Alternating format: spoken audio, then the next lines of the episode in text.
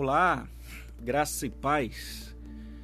Aqui é o pastor Jorge Arimateia e esse é mais um dos nossos devocionais. Alguns um pouco mais longos, outros um pouco mais curtos, mas esperamos que seja edificante para a vida de cada um de nós. Bem, hoje mesmo eu estava olhando o meu Instagram e eu observei que o pastor Júnior Reis, que é um dos nossos pastores da Igreja Evangélica Wesleyana é, do Amazonino Mendes 1, ele postou uma frase do C.S. Lewis, né? A frase diz assim: Sei agora, Senhor, por que não me destes nenhuma resposta? Tu és a própria resposta. Diante do teu rosto, as perguntas desaparecem até que tenhamos rostos. E eu achei muito interessante, eu ainda não tinha visto essa frase do C.S. Lewis, e ela me fez refletir sobre muitas coisas, né? Me fez refletir sobre, é, por exemplo, o silêncio de Deus. Por que, que Deus fica em silêncio? Por que, que no meio de um caos como nós estamos vivendo no dia de hoje, Deus se cala, né? Então eu fui procurar respostas, fui ler alguma coisa sobre isso e não quero aqui que isso seja algo definitivo, mas é uma reflexão sobre o que eu vi. E eu achei dois textos aqui, que é o Apocalipse 6, do verso 10 a 11, e Salmos 50, no verso 3. Diz o Apocalipse: Até quando, ó verdadeiro e santo dominador, não julgas e vingas o nosso sangue dos que habitam sobre a terra? E foram dadas a cada um compridas vestes brancas, e foi-lhes dito que repousassem ainda um pouco do tempo, até que também se completasse o número dos seus conservos e seus irmãos, que haviam, se, que haviam de ser mortos, como eles foram. Salmo 53. Virá o, o nosso Deus e não se calará. Um fogo se irá consumindo diante dele, e haverá grande tormento ao redor dele. A primeira das passagens acima nos dá o clamor das almas mártires que João viu debaixo do altar do templo celestial. Seus apelos são pela justiça contra os seus assassinos, Aqui temos prova de que a alma não existe numa forma inconsciente durante o período intermediário ali, né? Essas almas estão conscientes. Eles clamam pelo julgamento da terra. Em resposta aos seus clamores, eles recebem vestes brancas, sinal de que seu clamor pelo julgamento dos ímpios são justificados. Enquanto vivo, o santo deve orar pelos seus inimigos mas após a morte ele ora contra seus inimigos. Essas almas mártires são avisadas que devem esperar pelo, por outras almas que serão mortas pela causa de Cristo. Tudo isso indica que é esta dispensação da misericórdia, vamos chamar assim, e eu não sou dispensacionalista, né? Findará em cruel perseguição dos filhos de Deus. Parece que os dias de martírios eh, estão tanto do futuro, no futuro quanto foram no passado para os santos. E ninguém sabe quando será chamado para confirmar sua fé com seu próprio sangue. Quem sabe se num futuro breve nós veremos algumas, algum, algum decreto do governo que nos provará para ser é, para sermos obedientes a Deus ou aos homens, quem sabe. O texto é esse próprio texto, ele ele é a sequência, aliás, o, o, próximo texto que é Salmos, ele é a sequência desse, né? Veremos nele o tempo quando o clamor dos mártires será ouvido e a vingança será executada. Nosso Deus, ele vai vir e não permanecerá em silêncio. Um fogo devorador vai vir diante dele e haverá tempestade ao seu redor o trecho ele fala do tempo quando a longanimidade de Deus vai findar.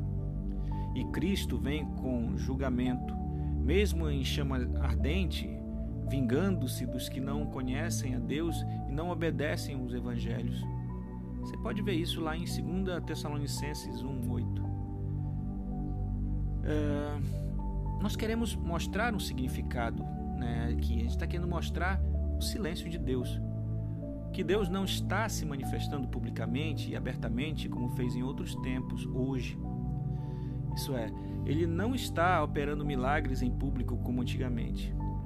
O dicionário diz que milagre é um acontecimento que não pode ser atribuído a forças da natureza, sendo assim atribuído a forças sobrenaturais. E nós indicamos com o termo milagre público, eu, em, em milagre que prova, sem sombra de dúvidas, a existência de Deus. Um escritor chamado Robert Anderson, ele diz que desde os tempos apostólicos não houve milagre público que provasse a existência de Deus o céu silencioso e o maior mistério de nossa existência. Quando o céu ele está silencioso, é como se fosse o um mistério e nós não percebemos. Um céu em silêncio, ele é a maior prova a fé de um santo, sabia? O ateu, ele não vai crer na possibilidade do milagre, pois ele não crê na existência de um Deus pessoal e poderoso. O problema de, de crente, do crente, é a ausência de milagres. Como crente, num Deus pessoal, poderoso e que ama, ele não entende porque os milagres não são comuns nos nossos dias.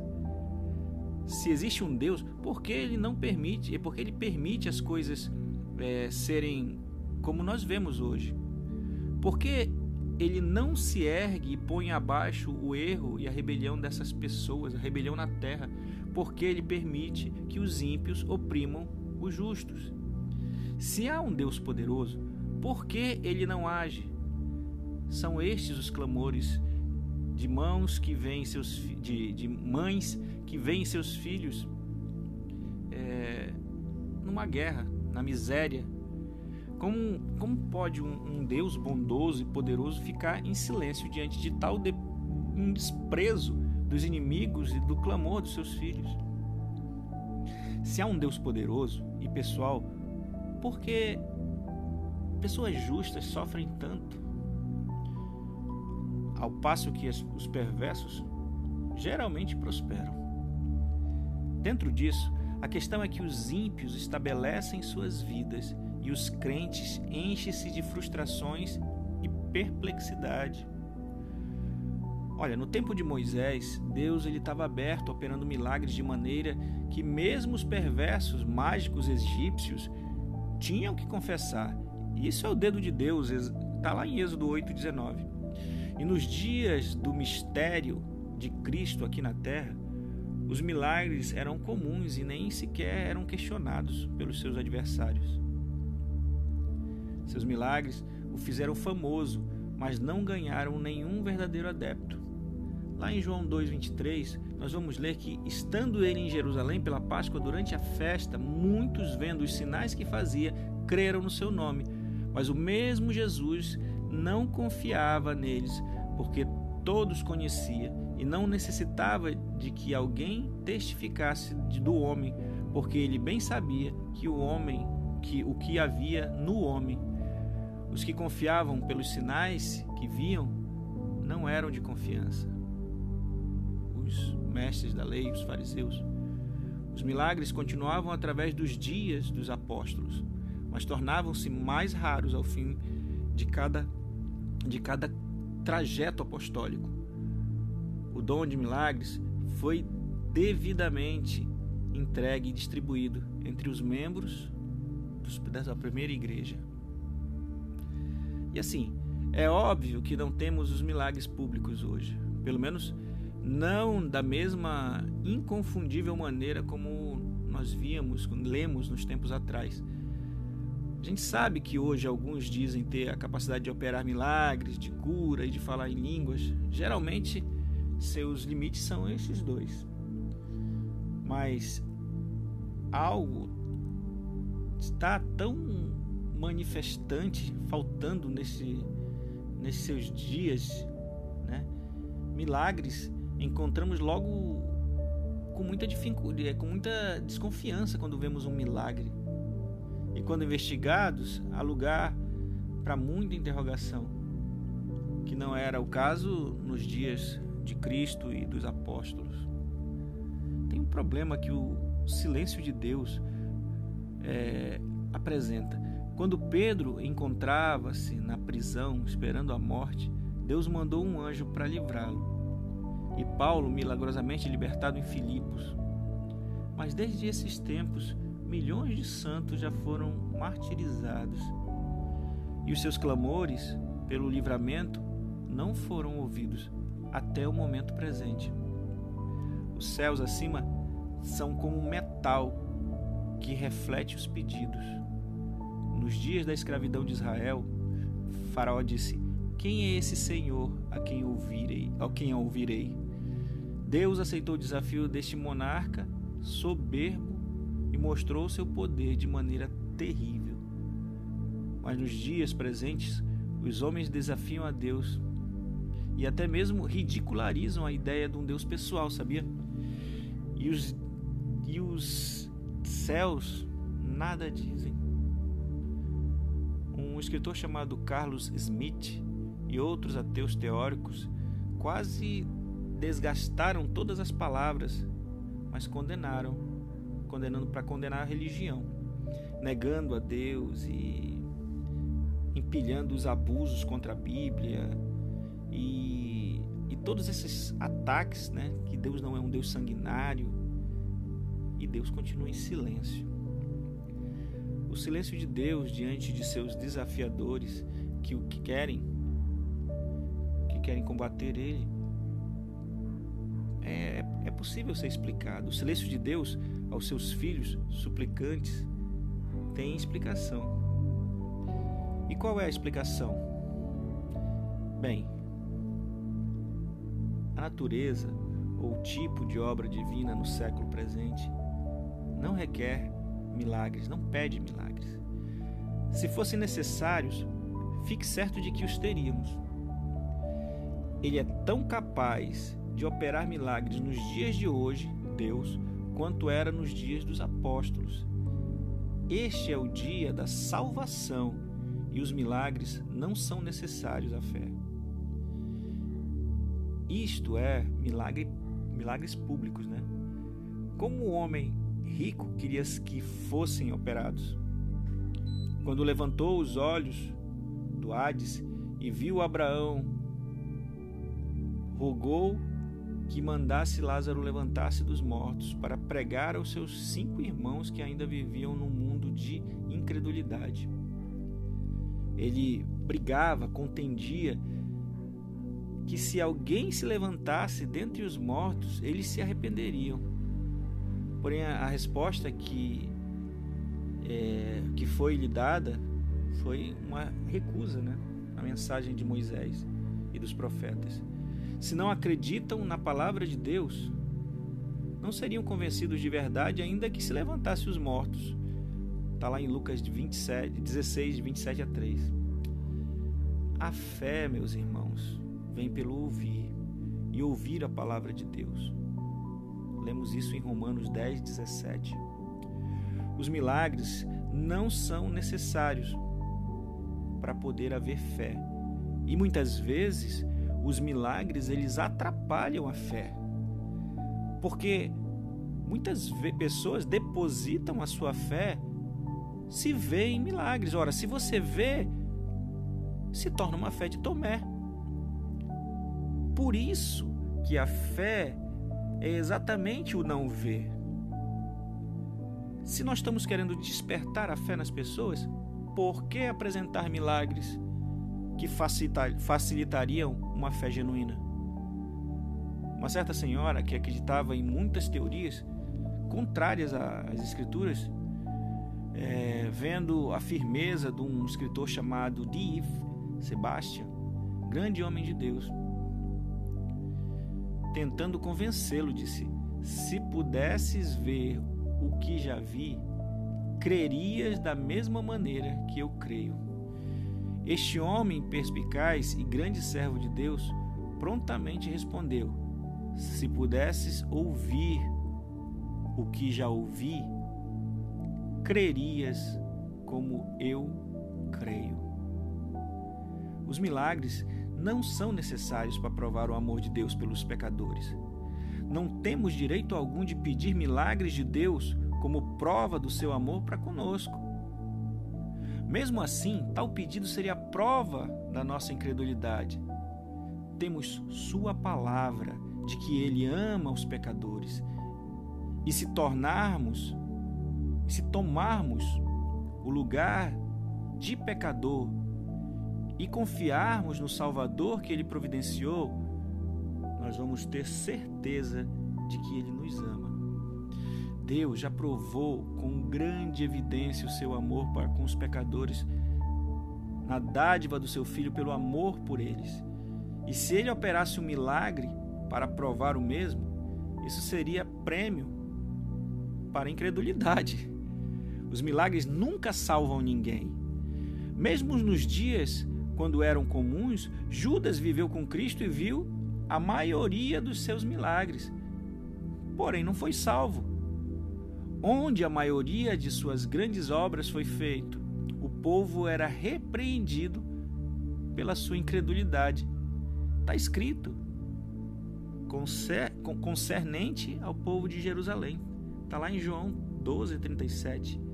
E ainda que tinha feito tantos sinais diante deles, não criam nele. Os sinais ou milagres públicos geralmente são associados ao julgamento. Os sinais do Egito foram milagres de julgamento. E os grandes sinais vindouros serão associados com o julgamento da terra. Quando Deus estiver pronto para julgar este mundo perverso, ele começará a operar milagrosamente. O dedo de Deus será novamente visto sobre a terra nosso Deus virá e não permanecerá em silêncio. Ele se manifesta, ele se manifesta agora aos seus.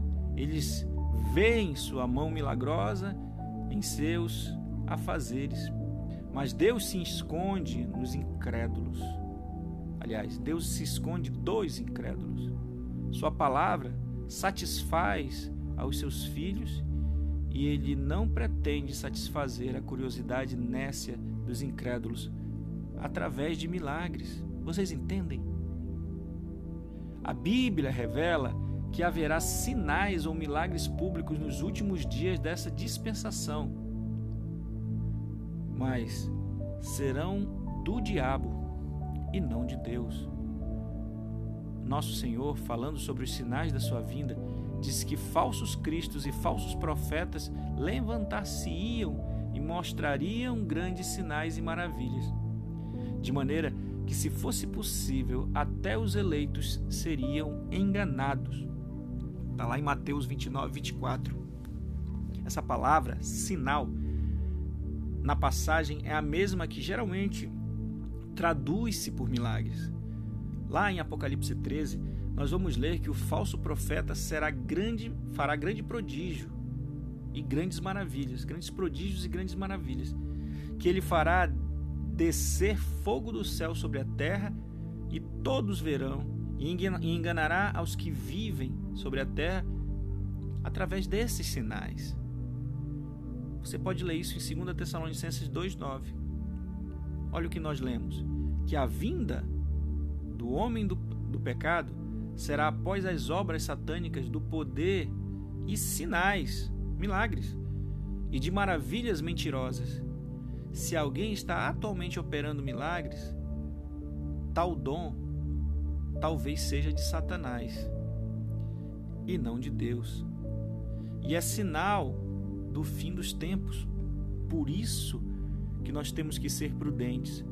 Por isso que os milagres não são o foco, mas a fé é o foco, o crer na palavra e não o crer em milagres.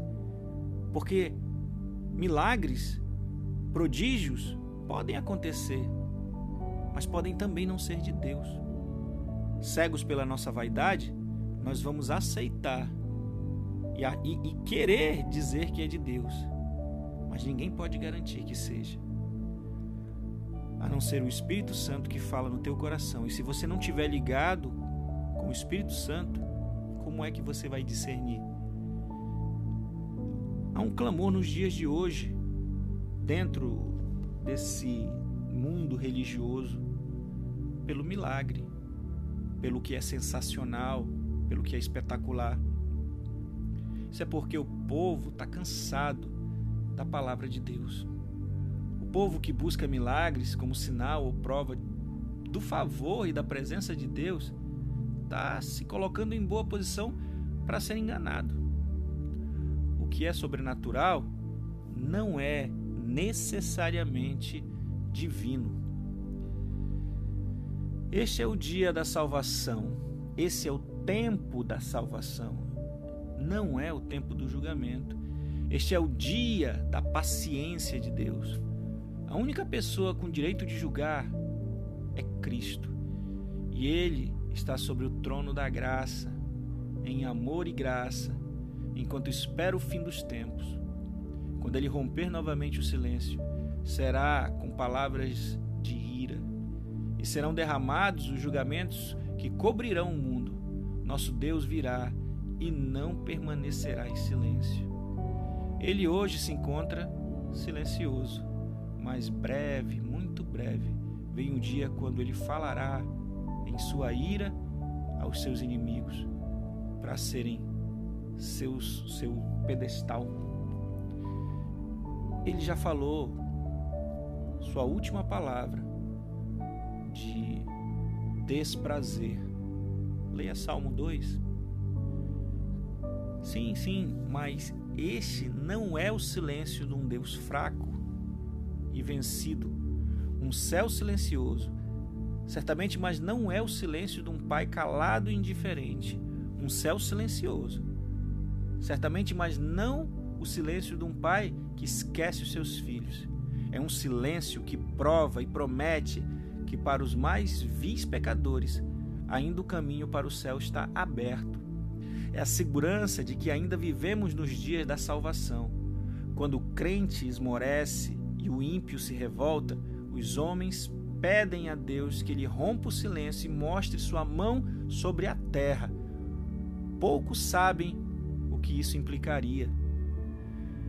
Isso significará o fim da misericórdia, significará o fim do reino da graça, significará o fim do dia da misericórdia. Será o fechar da porta da arca da salvação. Significará o romper do dia da ira, o dia da revelação do justo julgamento de Deus. Conhecendo o terror do Senhor, como Paulo, persuadimos aos homens, pregamos o Evangelho, levamos a verdade porque existe ira. Avisamos aos homens para que escapem da ira vindoura, sabendo que ele não há, que não há outro nome pelo qual eles devem clamar senão o nosso Salvador Jesus Cristo. Ele está nos moldando em fé. Rogamos que os homens confiem no Senhor Jesus Cristo. Deus nos falou pelo seu Filho temos a mensagem do seu Filho na Bíblia. Ele nos diz que vida eterna está em Jesus Cristo. Ele nos diz que o Filho foi punido para que os pecados não, para que os pecadores não perecessem. Despreze essa mensagem. Rejeite o Filho. Quando Deus falar novamente, ouvirá sua voz em tom de julgamento. Que Deus, nosso Pai Todo-Poderoso, possa nos mostrar o caminho da fé. Que existam milagres, que aconteçam milagres, são os sinais na casa do Senhor. Mas que os milagres não sejam a nossa base de fé, mas a nossa base de fé seja a palavra de Deus, as promessas de Deus feitas nas sagradas Escrituras.